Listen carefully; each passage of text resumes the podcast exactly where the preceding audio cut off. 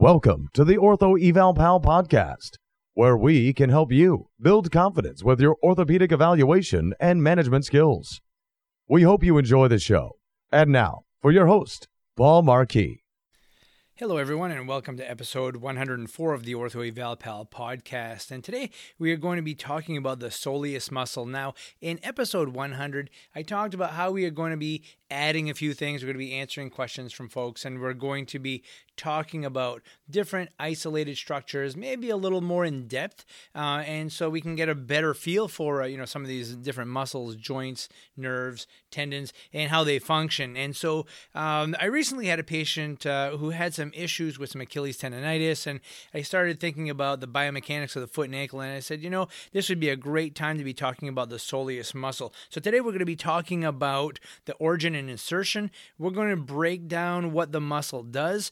We're going to talk about chronic overuse uh, injuries to the soleus, and we're going to talk about the soleus, the soleus's role uh, regarding shin splints and much more. So before we get started, I'd like to just take a uh, minute to uh, get a word from our sponsor. Do you experience leg and foot fatigue when standing for long periods of time? A Maine doctor and the company he founded, Mainly Technology Group, have created a high tech, all terrain, chemical free sock designed to reduce fatigue. The Easy Glider sock has a graduated compression weave to keep blood flowing and to keep you energized. Created by Dr. Lee Thibodeau, the Easy Glider is also frictionless, lightweight, warm, extremely durable, and wicks away moisture. The socks will stay fresh for days thanks to the organic antimicrobial agent chitosan. Easy Glider is the only sock you'll ever need for sports, work, and leisure. To find out more, visit easyglidersocks.com. That's easyglidersocks.com. Did you know that over 90% of foot and ankle problems are caused by a tight calf muscle? Introducing the Easy Slant, a durable, adjustable, and portable calf stretching device. The Easy Slant was designed to increase stretching compliance and get you back on your feet and feeling better faster. So if you work with patients seeking to ease or avoid foot pain or clients who want to improve their athletic performance, look no further. Visit easyslant.com to learn more or order yours today. Enter coupon code OEP for a 10% discount on your first Easy Slant. Hello, everyone, and welcome back. As I said, um, you know, I want to talk about the anatomy a little bit of the soleus muscle today. Uh, we're going to break this down some, and um, you know, as, as, some of us know, the soleus is is you know part of that triceps surae, that uh, gastrocsoleus complex, and the gastrocnemius is a two joint muscle, whereas the soleus is a one joint muscle. And so, let's just talk about the soleus alone today. We're going to take the gastroc out of the picture and uh, we'll just talk about that soleus. And so, the soleus, first of all, you know, its primary function is to plantar flex the foot. So, basically, getting us some acceleration off of the floor and pushing ourselves forward so it helps to get the heel up and propel ourselves forward it really helps a lot with stabilization especially when we're trying to balance um, and we'll talk about a couple other uh, functions uh, in just a little bit but I think you need to know that the soleus is innervated by the nerve roots of S1 and S2 and, and finally innervated by the tibial nerve. Now, that's very important because if you see a patient come in with some weakness of the gastrocsoleus uh, complex, you need to be considering that there could be some sort of a nerve issue, not only a um, muscular tendinous issue that could be affecting uh, the patient. So, where does this soleus originate? Well, it starts at a fibrous attachment at the posterior fibular aponeurosis and so posterior fibula aponeurosis and the medial border of the tibial shaft. And i want you to remember that that it's that medial border of the tibial shaft and kind of just hold that in the back of your head for a little bit okay? And um, we're going to be talking about that some more. And then of course it follows the tibia down the leg and inserts to the posterior calcaneus.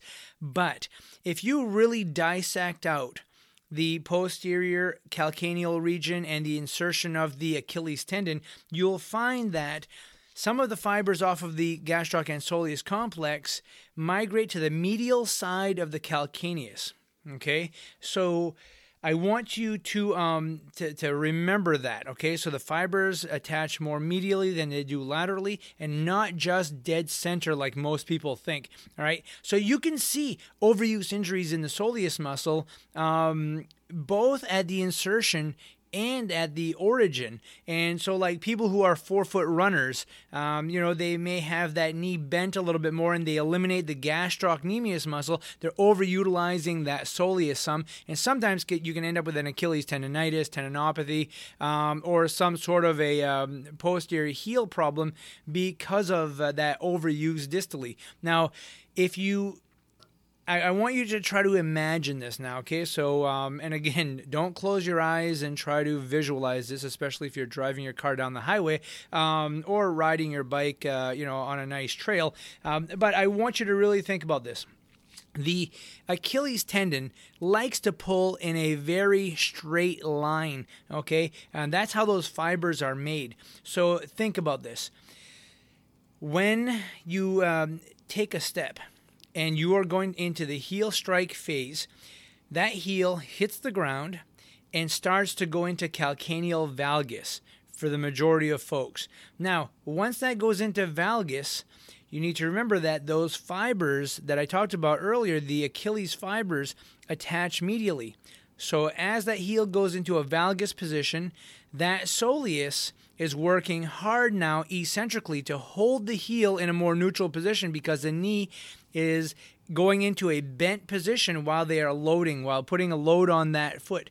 And so you have this huge eccentric load pulling at the medial aspect of the heel to try to prevent that calcaneal valgus. Well, not only is the soleus working hard there, but it's working really hard at its origin on the medial tibial aspect. And so it's not uncommon for people to develop a periostitis or quote unquote shin splints because that soleus is working too hard and there's excessive amount of calcaneal valgus when people heel strike. And so um, how do you treat this? Well, you want to obviously try to prevent that excessive amount of uh, varus and valgus and that excessive bowing of the Achilles side to side, which it does not like to do. It likes to kind of ride in a straight line. Um, so, number one, if people are really tight in the uh, soleus and the gastroc soleus and the Achilles region, I usually have people on the easy slant stretching right away um, with both the knee straight and the knee bent. And I make this a very, very progressive program, but I don't just focus on that. I really focus on trying to stabilize that heel with the use of a good orthotic.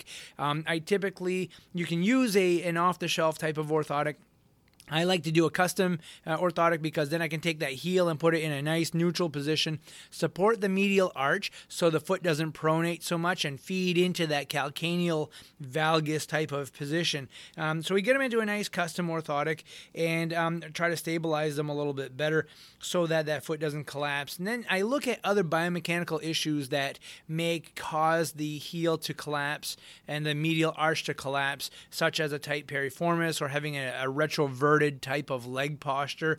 Um, and, you know, folks who are really tight and can't squat very well um, will collapse at the feet to compensate for that. So I take a look at that functional squat also and see how they present with that.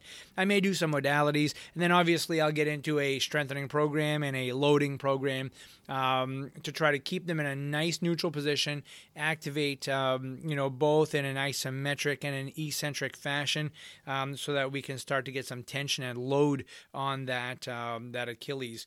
And so, you know, the soleus can be a source of shin splints. And that's what I'm trying to drive home today is that, you know, the shin splint does not always come from the anterior tib or the posterior tib muscle or, uh, you know, genuine, you know, stress fractures or stress um, issues to the uh, tibia. But can be coming from the soleus. And I want you to be thinking about that. And I want you to analyze the patient's gait and uh, take a look at that uh, calcaneus when it strikes the uh, ground and see what happens there.